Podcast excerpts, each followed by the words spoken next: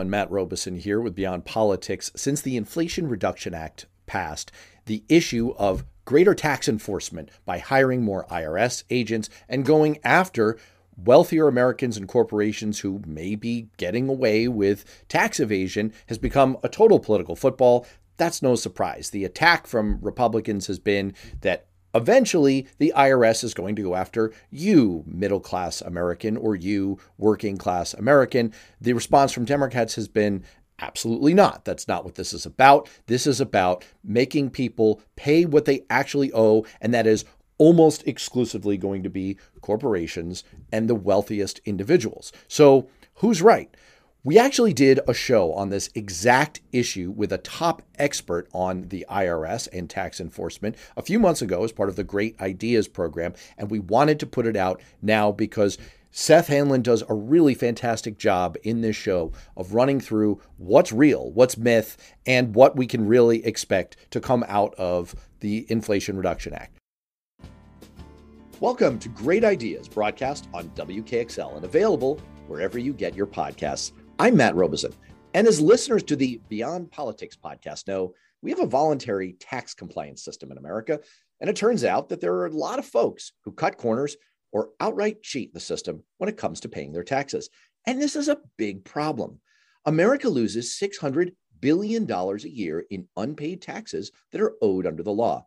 163 billion of those dollars come from the very richest 1% of us. That segment from just those richest Americans is more than we spend on housing, Homeland Security, and the Department of Justice combined. And the total that we're losing from all that tax cheating is almost as much as we pay for defense. But of course, the solution is not something that most Americans like to think about or find particularly appealing. 52% of Americans have an unfavorable view of the IRS. And let's face it, no one enjoys the process of paying their taxes or likes to think about ways to give the IRS more teeth. But that's exactly the direction that Democrats have been trying to suggest going in the Build Back Better bill. As we record this, it's not totally clear that the idea of increasing tax enforcement is what's going to make it into that final bill. But the mere suggestion has opened up a conversation about why this issue needs more attention and what we can do about it. So, today on Great Ideas, let's talk about tax enforcement, ideas for how to make it better and more effective, and how we can dispel some of the myths and reinforce some of the realities of making sure that Americans pay their fair share of taxes. Our guest today, Seth Hanlon, is a senior fellow at the Center for American Progress. Seth's testified many times before Congress, and his work has been cited in the Financial Times, the New York Times, the Washington Post, the Atlantic, many other publications. He's been featured on CNBC, NPR, C SPAN, and other outlets, including Great Ideas, to discuss tax issues. And he's written an in depth memo kind of explaining some of the ins and outs of greater tax enforcement. Seth, welcome to Great Idea. Thanks for having me. Well, it's a pleasure to have you. And, you know, I might as well have pitched this show as let's talk about going to the dentist. Everyone likes to have a cavity filled. And by the same token, everyone loves to talk about taxes. They love to talk about tax enforcement. I, I, I'm generally sorry because you're an expert in something that people find, you know, just downright displeasurable. But to me, it seems super duper important. Why does the issue of tax enforcement deserve our attention? It's not sexy or fun, but it seems to really really matter yeah it sure does and and i think there's there's several reasons for it i mean i think you mentioned the most obvious one that we the government's losing 600 billion dollars i mean i think at least every year and that translates to 7 trillion dollars over a decade over the next decade, according to Treasury Secretary Yellen. So, you know, this this massive drain of revenue just means that either other people have to pay higher taxes, we can invest less, or we're going to have higher deficits. And I think the, you know, the more more core reason is just one of fairness. I mean, there are, you know, when some people are paying their fair share and and most workers most average people really have no choice because taxes are taken directly out of their paycheck i mean there's there's no way of evading taxes even if whereas other other people and uh, disproportionately high income people have ways of illegally evading taxes and also aggressively avoiding it through legal gray areas, which I think is linked to it, linked to enforcement, but a, a, a distinct issue. And then, then I think um, tax evasion is also sometimes linked to other crimes, you know, and corruption. And finally, I think, I think, and this is, you know, a little counterintuitive, but but tax enforcement and better tax enforcement and a modernized IRS means better service for taxpayers because it, it's really about tax compliance. And a lot of people are trying to comply, but for example, when they call the IRS, they can't get anyone on the phone. And so a lot of people make errors. So a lot of the tax gap is just people making innocent errors. And if we have more better taxpayer service that doesn't cost an arm and a leg, but you can actually just call the IRS, we'll, we'll have better better compliance and better taxpayer service. You know, when you put it that way, it actually sounds downright attractive. Not quite to the level of sexy yet, but it sounds like an awfully good idea. Other people pay more of their taxes, less headaches for you when you go to pay your taxes because you can get some help from a real human being.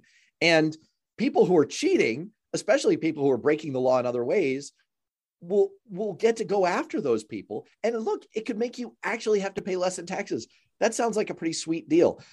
That said, let's just quickly cover an area that you you touched on a moment ago, which is tax avoidance versus tax evasion. Sometimes those terms are kind of thrown around in a slippery way and they can get confusing for people. Could you just lay out the difference between mm-hmm. them and maybe where tax avoidance begins to slide into tax evasion?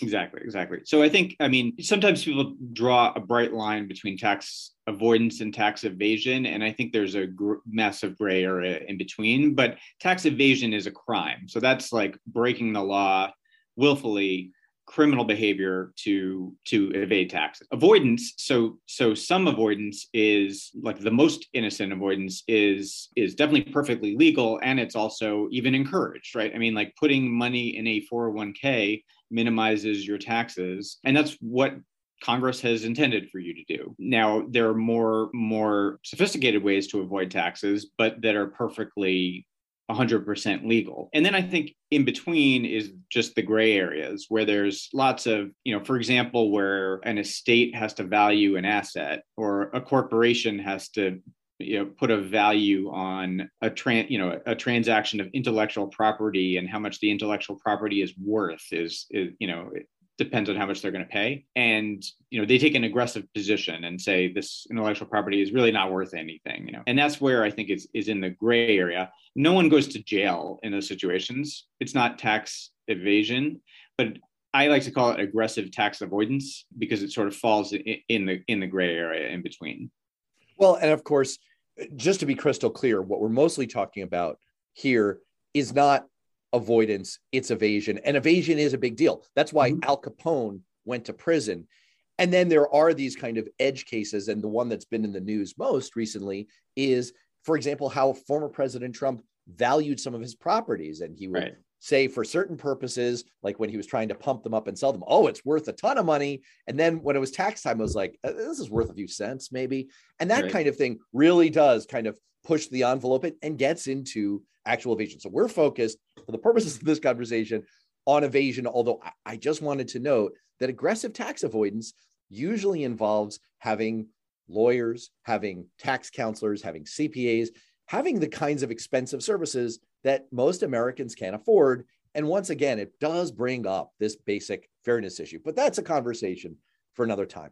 So when we think getting getting around the tax system, cheating essentially on taxes, has the problem been getting worse? I, I think it has. There's many reasons to believe it has has been getting worse. I mean, one issue is that obviously we don't know, you know, almost by definition, we don't know what you know how much taxes are being avoided. And the irs's research lags. So their most recent study covers the years 2011 to 2013 but there's lots of reasons to think that it's getting worse. The clearest reason is that the irs itself has been really decimated as an agency. Since those years the irs is enforced personnel so the people that are auditing people and, and companies have been reduced about you know 35 or 40 percent. And then there's also and the irs commissioner mentioned this in congress the large world of um, cryptocurrency that is just didn't exist several years ago is a potentially huge avenue for for tax evasion. So that's why the commissioner said, I mean, so the if you sort of extrapolate the official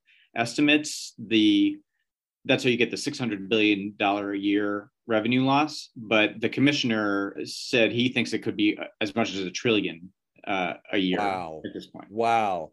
Well, and just to build on that point, recent guest on Beyond Politics, House Budget Chairman John Yarmuth, who we had a great conversation with. I urge people to check it out. It's in the Beyond Politics podcast feed.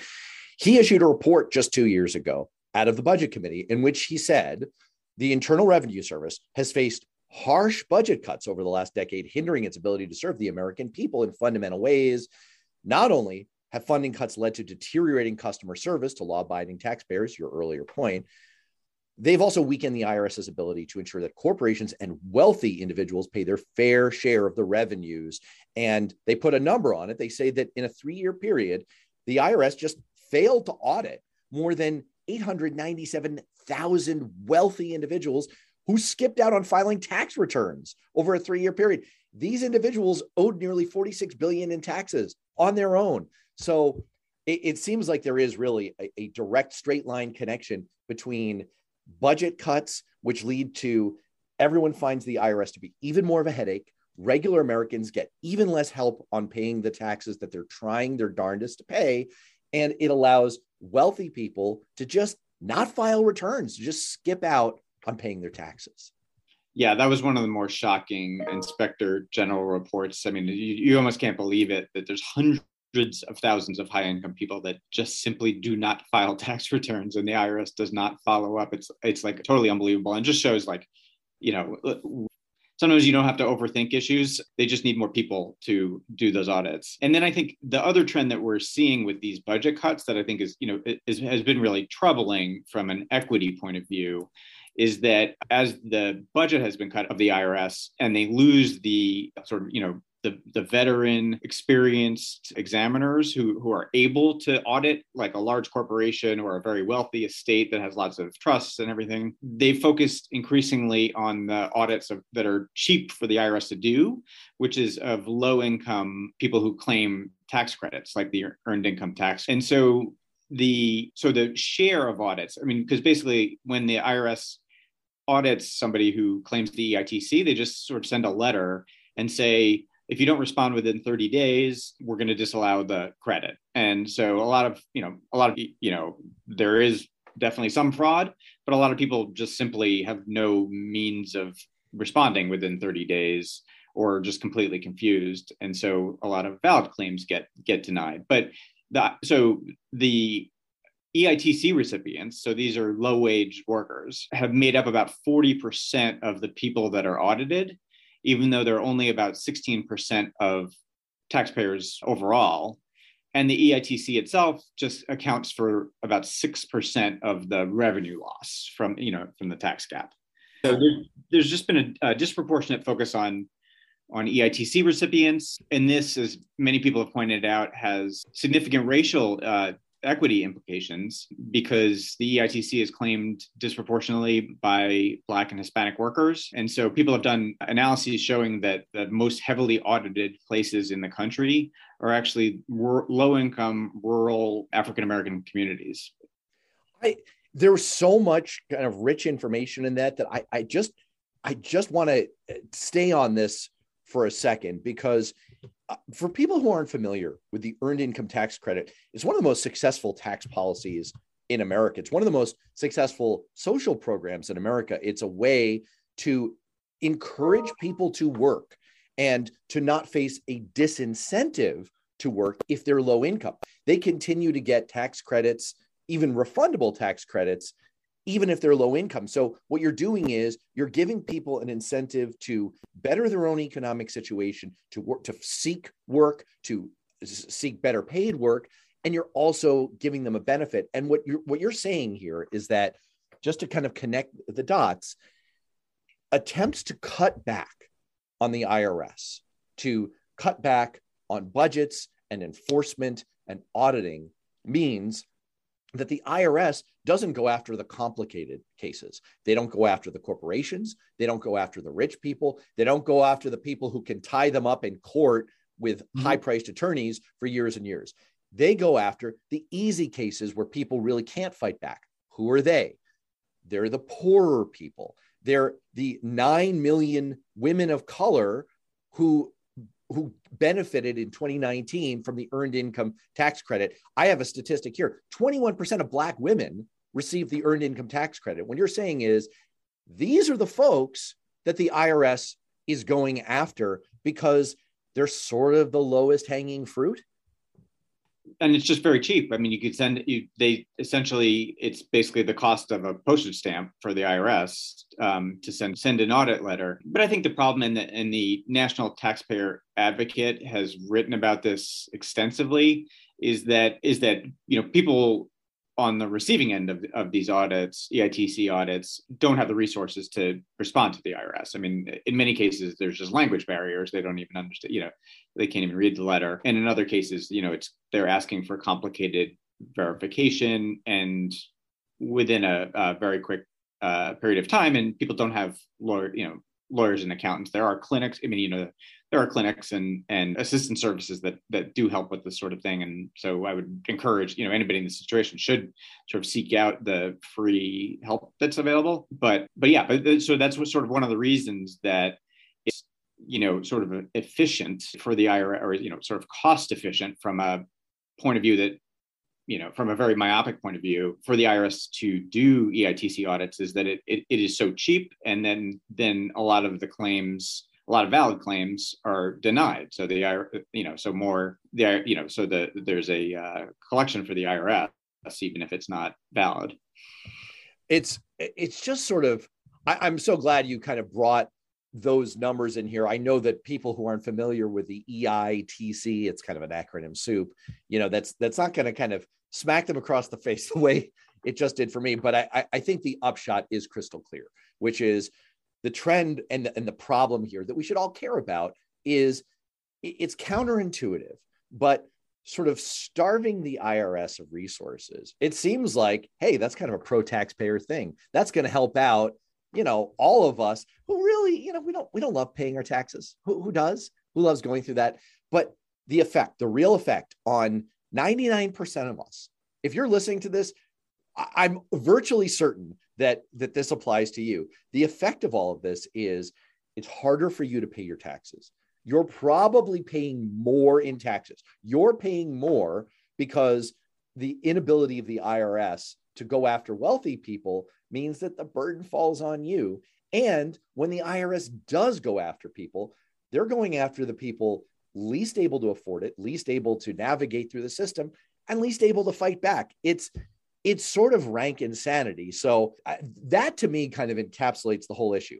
In the Build Back Better bill, President Biden proposed a new approach to beefing up the enforcement ability of the IRS.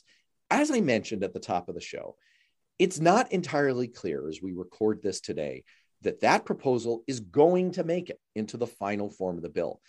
But I still think it's important because it opens up the discussion of what do we do about ensuring better enforcement from the IRS, a more fair system for everybody. So, Seth, first of all, could you just describe what was that proposal in the Build Back Better bill that kind of stirred up a lot of controversy?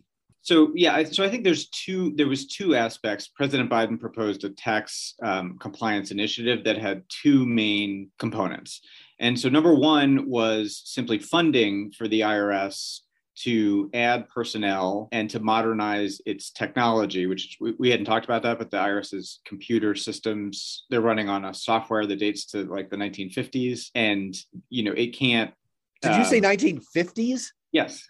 Oh it's called COBOL apparently, and apparently there's no, you know, the people who know it and so who know how to code in it are retiring. So there's only, you know, uh, we're sort of running out of people who can even do it. So they need to modernize both for enforcement and also for customer service, modernize the technology. So anyway, so so the first component of President Biden's proposal is funding for the IRS and it's uh, about $80 billion over the next 10 years, which kind of takes the IRS back to sort of where it was as a level, you know, compared to um, total revenue collections from about 25 years ago. But it's a significant increase. I mean, it's a 35 or 40% increase in the IRS budget that reverses the cuts that have been made over the last, in particular, over the last last 10 years. So that's component number one.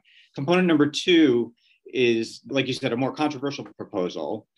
And, I'm sorry, and the funding is in the like it's in the Build Back Better bill, the eighty billion dollars for the IRS. So that piece looks like it's going to happen. Yes, yes, yes, yes. And that includes getting rid of COBOL, the 1950s coding system.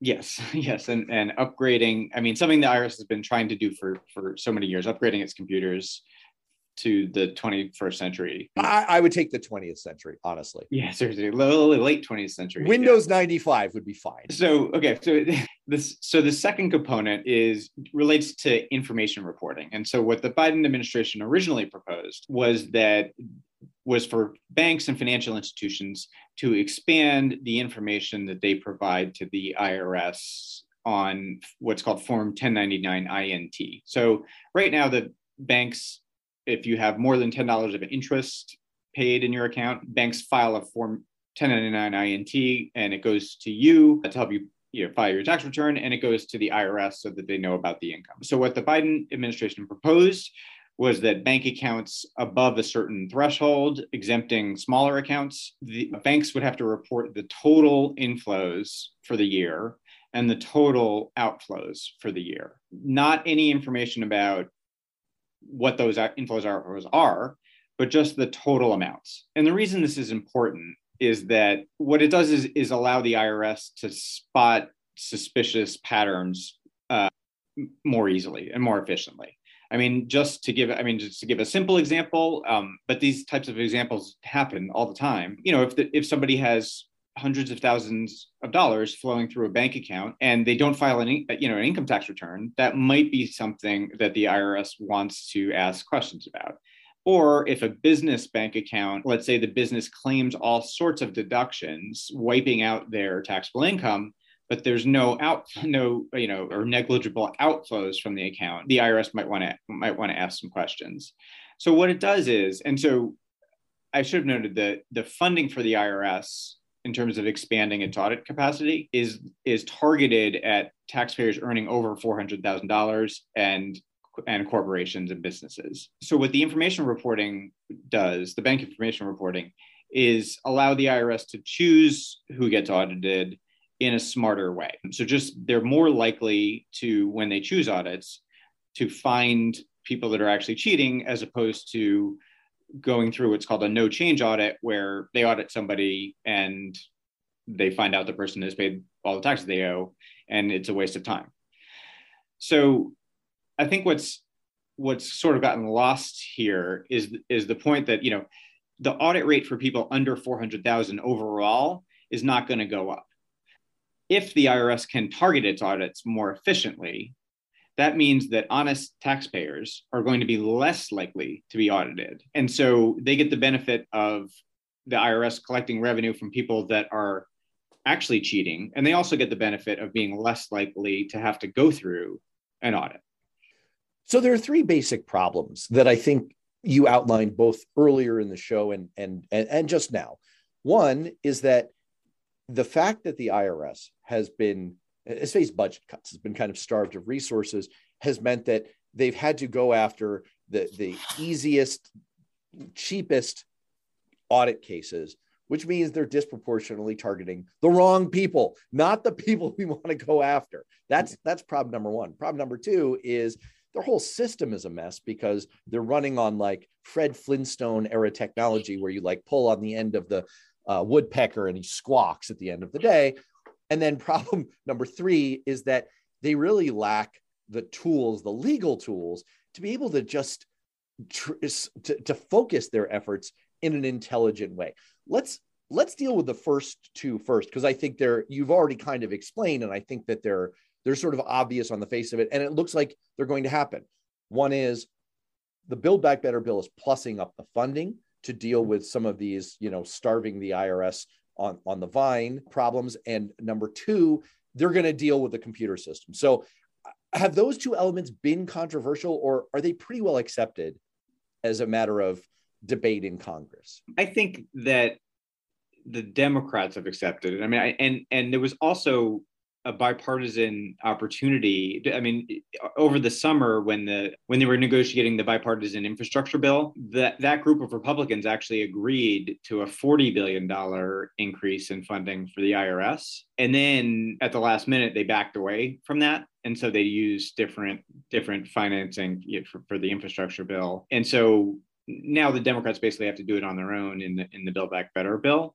But it, but it, you know, it did show that there is some bipartisan support for expanding the IRS. There was every every even the Trump administration. I mean, honestly, like the one thing they did right was to they had a they were quite a very robust increase in funding for the IRS. Really? Um, yeah, and and the actually the funding the funding cuts stopped at least, but we haven't gotten we haven't sort of climbed back from the deep hole that you know, that the IRS had gotten into over many many years. Really starting in 2010 when the Republicans took over the House of Representatives. So yeah, in any event, I think the so the 80 billion dollars for the IRS again to target high income taxpayers and corporations uh, with audits and to improve the technology and customer service. So that's our that's in the bill and it's already passed the house and i think it's in pretty good shape. I mean obviously like there's some doubt you know the bill is not at the finish line the bill as a whole is not at the finish line yet but i think that's pretty likely to stay in the bill. Got it. So i i think that's a great way to put it. It shows that there's at least some agreement you know like when the cameras are off and you know they, sure. they don't have to be posturing for media and, pol- and politics purposes.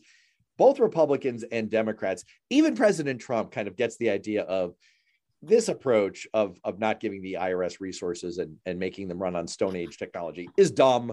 Let's fix that problem. Let's talk about the other part of this here the the third leg in the in the three-legged stool which is these new tools to try and understand what's happening with bigger bank accounts and using that as sort of a monitoring mechanism. Now that has been super controversial but i still think it's worth focusing on because it gives us a window into look at some level the irs is going to need some tools to be able to better understand what's happening with people's taxes because Uh, uh, you actually wrote about this very eloquently, and I, I, I want to let you explain it. But you, you explained it. I think you alluded to this earlier in the show that for lower income Americans, especially you know salaried Americans, there's third party information available to the IRS that shows what's going on with that person's financial situation. And in many cases, you're just automatically paying your taxes. But that's not the case with wealthier Americans. So, is that what you're referring to when you write that the status quo is allowing high income business owners to evade billions in taxes while workers are paying taxes with every paycheck? Exactly. So, you know, and we've said there's there's really sort of a two-tiered tax compliance system. So for regular workers, taxes come directly, you know, employers are required to withhold both income and and payroll taxes from every paycheck. So you sort of pay taxes in real time. You don't have any choice. and then at the end of the year, your employer report all of your wages to the penny. So the IRS knows about it. So and the same is true for, you know, social security income and some other other forms of income. Then there is then there are more opaque forms of income and so these are you know some capital gains but mostly business business income income from business entities like partnerships, um, S corporations, and also uh, proprietorships and LLCs. And so this, you know, types of income flows disproportionately to high income people because they tend to be, you know, business owners. It's particularly hard when there's for the uh, IRS to see flows of incomes when there is layers of partnerships and, and because there's no third true true third party information reporting to report to the IRS that you know that that this income is flowing to a particular taxpayer. So there's just many more avenues to uh, evade taxes. And so, giving the IRS the ability to just see the total amount that's going in and out of bank accounts as a way to monitor is there something fishy going on that's been really triggering for mm-hmm. certain people in our political landscape. I'm going to do something I don't usually do and quote Senate Minority Leader Mitch McConnell, who you quoted in your article. He said, I'm not going to do the accent. President Biden's new plan mm-hmm. creates a massive new dragnet that would sweep up all kinds of ordinary transactions that normal law abiding Americans make routinely. The IRS already knows how much you earn, sort of. Now they want to know exactly how you spend it. Is your monthly rent or mortgage payment more than $600? If Washington Democrats get their way, the government would get to know about that. Here's the really juicy one have your eye on a new rifle and equipment ahead of next hunting season? The IRS would hear. Is that true, Seth? No, flatly untrue. And there's been uh, fact checker after fact checker has has knocked this down. And and McConnell or other Republicans are still talking about this, even though it, it's not even in the bill anymore, or never was in the bill. It was in the Biden proposal. But they completely mischaracterized the proposal. And I think the main the main false claim is that the IRS would be seeing specific transactions. That's just flatly untrue. The only thing that was proposed was that financial institutions would report the total, so the you know the total aggregate yearly inflows and the total aggregate yearly outflows into an account with no information at all about specific individualized transactions, where the money is coming for or going. The IRS, more tools. Again, we're talking about a very specific proposal that may or may not come to pass, but someday we're going to have to give, because of your first point, that the IRS really doesn't have any way to kind of get wind because there's no third party reporting. They, they don't have a way to know if there's something fishy going on. We're going to have to eventually think about how do we give them some tools that protect people's privacy, you know, that don't, if you want to buy a new rifle and equipment, that is not the IRS's business. If you're, you know, not someone who's supposed to be owning a rifle, that is kind of, you know, ATF's business, but that's a side issue. But let me get to another quote here because there's another US senator, I can't believe I'm saying this sentence, Tommy Tuberville, who said that the proposal would dramatically increase IRS audits of working Americans. Here's another charge here. The overwhelming majority of people the IRS would look into would not have done a single thing wrong. But when the IRS starts snooping, it will cost you big money. This means hiring a high priced attorney slash accountant who will bleed you dry. There's a lot going on in that sense. The I love I love the throwing shade at, at attorneys there. That's just a bonus out of Senator Tuberville. But Seth, in your article, you adopt sort of what I like to think of as the my cousin Vinny approach, where Vinny wakes up after falling asleep during the trial, has missed what the prosecution just said, stands up and said, Everything that guy just said is BS. That's basically the approach you take here. You're like, that entire sentence is is totally wrong in every respect. Would you like to expand on why Senator Tuberville is totally wrong here? Yeah, I mean, just totally, totally wrong. I mean, I think the, the the main thing is the, and this is in the you know, it's in the bill. The funding, for, the additional funding resources for the IRS are specifically directed towards auditing high income people, so people with incomes over four hundred thousand dollars, and and corporations and and business entities. So, so ordinary people, workers, and honest taxpayers uh, with income, you know, middle class honest taxpayers are going to be less likely to be audited. Let, they're going to be less likely to be audited because the IRS is going to be able to afford to shift its auto its audit priorities to go after where the money is really, which is high income business owners and and large corporations and other other wealthy Americans. And then if the information reporting proposal goes through to complement that, the IRS will be able to target its audits in an even more efficient way. I mean, so we should know, you know, there's there's a audit lottery now, you know, and so some honest people get audited now in the current system. The only difference is that if we target audits more efficiently, more on fewer honest taxpayers will be audited, and and you know, and so I think there, you know, a lot of the opponents have framed this as an intrusion on privacy, but it's really, you know, like I said, it's like two basic, most top level pieces of information that really doesn't tell the IRS much except for whether there's lots of income flow, lots of money flowing through a bank account. Whereas audits are obviously a, a lot more, potentially a lot more intrusive. And you make the point, just to kind of spike the football toward the end of your article, that really this is about information on account flows and that that's the tool for the IRS to spot hidden income streams. Once again, you know, maybe this isn't the specific way we're going to go about this, but your your your ultimate point is that the IRS needs a way to try to catch when there's skullduggery going on and they don't have it. And so what they really need to know is like are, are people are, are people messing around here? And this is just one way to do it.